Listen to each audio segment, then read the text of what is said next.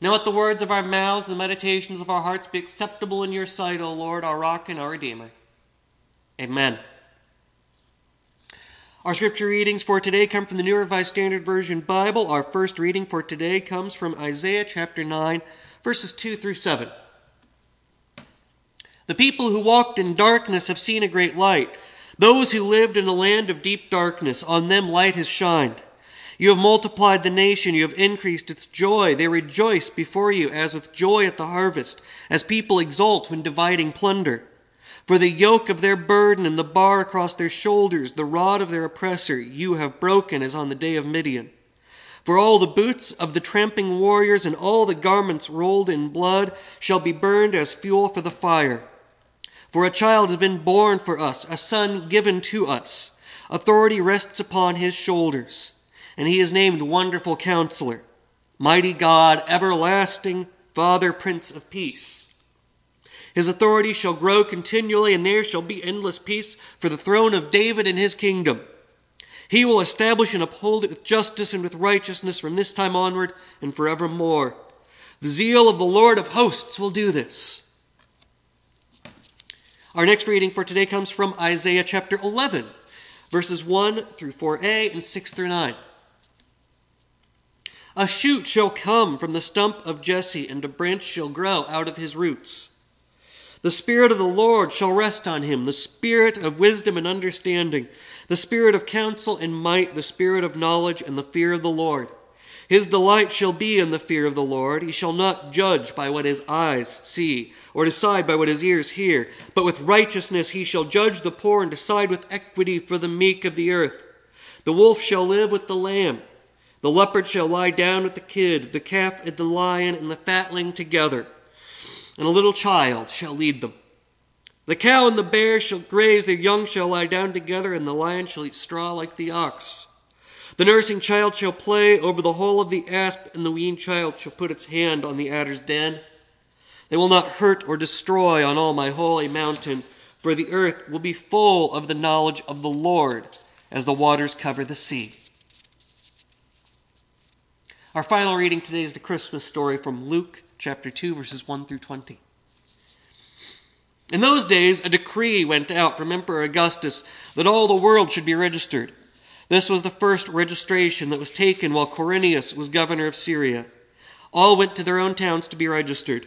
Joseph also went from the town of Nazareth in Galilee to Judea, to the city of David called Bethlehem, because he was descended from the house and family of David.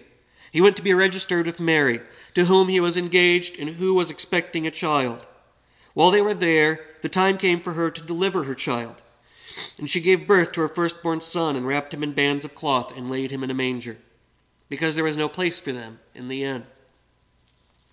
In that region there were shepherds living in the fields, keeping watch over their flock by night.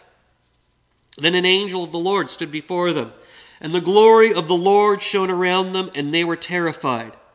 But the angel said to them, Do not be afraid, for see, I am bringing you good news of great joy for all the people.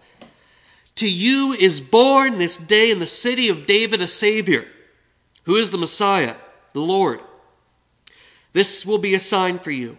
You will find a child wrapped in bands of cloth and lying in a manger.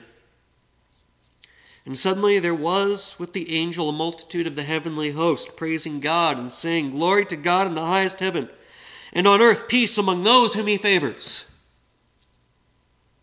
When the angels had left them and gone into heaven, the shepherds said to one another, Let us go now to Bethlehem and see this thing that has taken place, which the Lord has made known to us.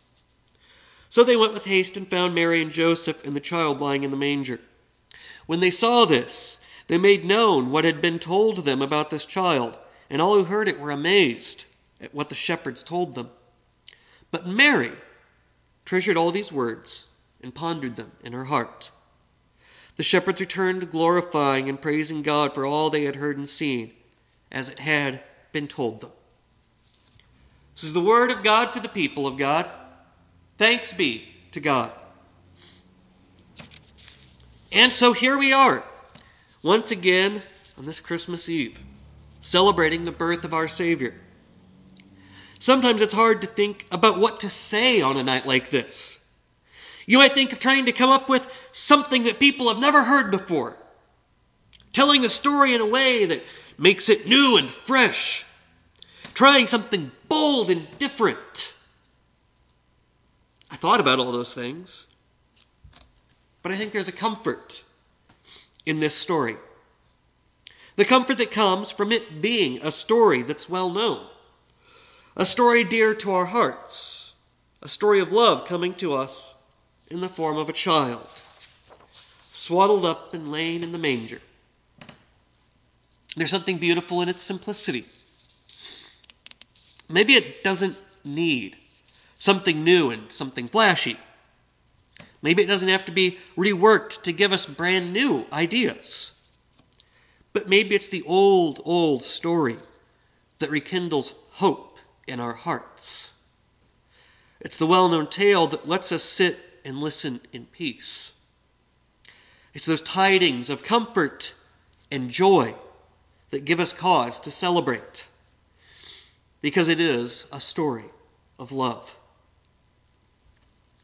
I think it's because it's familiar, because we may know it word by word by heart, that it always speaks to us anew anyway.